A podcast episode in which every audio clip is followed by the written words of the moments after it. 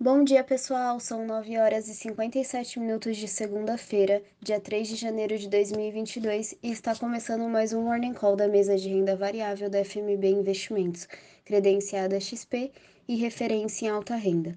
O índice Bovespa fechou o último dia de negociações do ano de 2021 em alta de 0,69%, aos 104.822 pontos. No ano de 2021, o índice teve a pior performance em termos anuais desde 2015 e fechou o ano em queda de 11,92%, quebrando uma sequência de cinco anos consecutivos de ganhos, em meio a incertezas fiscais, aperto monetário e temores da pandemia. No Brasil, o dia começa com a notícia de que o presidente Jair Bolsonaro está em hospital de São Paulo com suspeita de obstrução intestinal. O futuro do Ibov opera em leve alta de 0,42% agora pela manhã. O índice S&P 500, que replica as 500 maiores empresas da bolsa americana, fechou o último dia de negociações em queda de 0,26% e a Nasdaq, bolsa de tecnologia dos Estados Unidos, em queda de 0,61%. O futuro do S&P opera em leve alta de 0,63% agora pela manhã.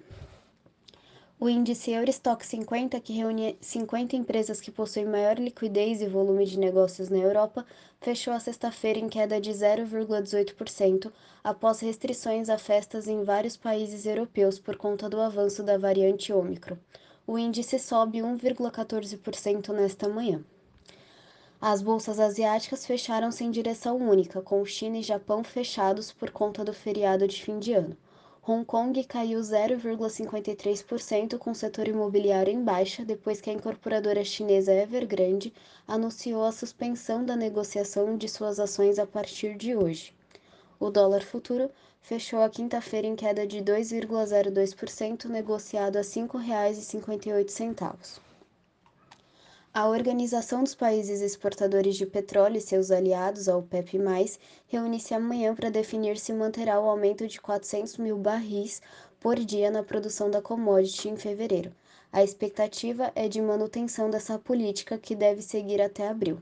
O petróleo do tipo Brent, referência da Petrobras, fechou ontem em alta de 0,80%, cotado a 78 dólares e 40 centes por barril.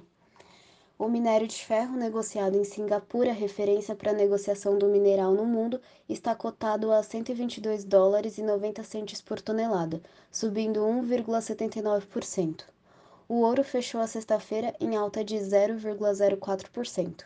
Uma excelente segunda-feira a todos, feliz 2022 e bons negócios!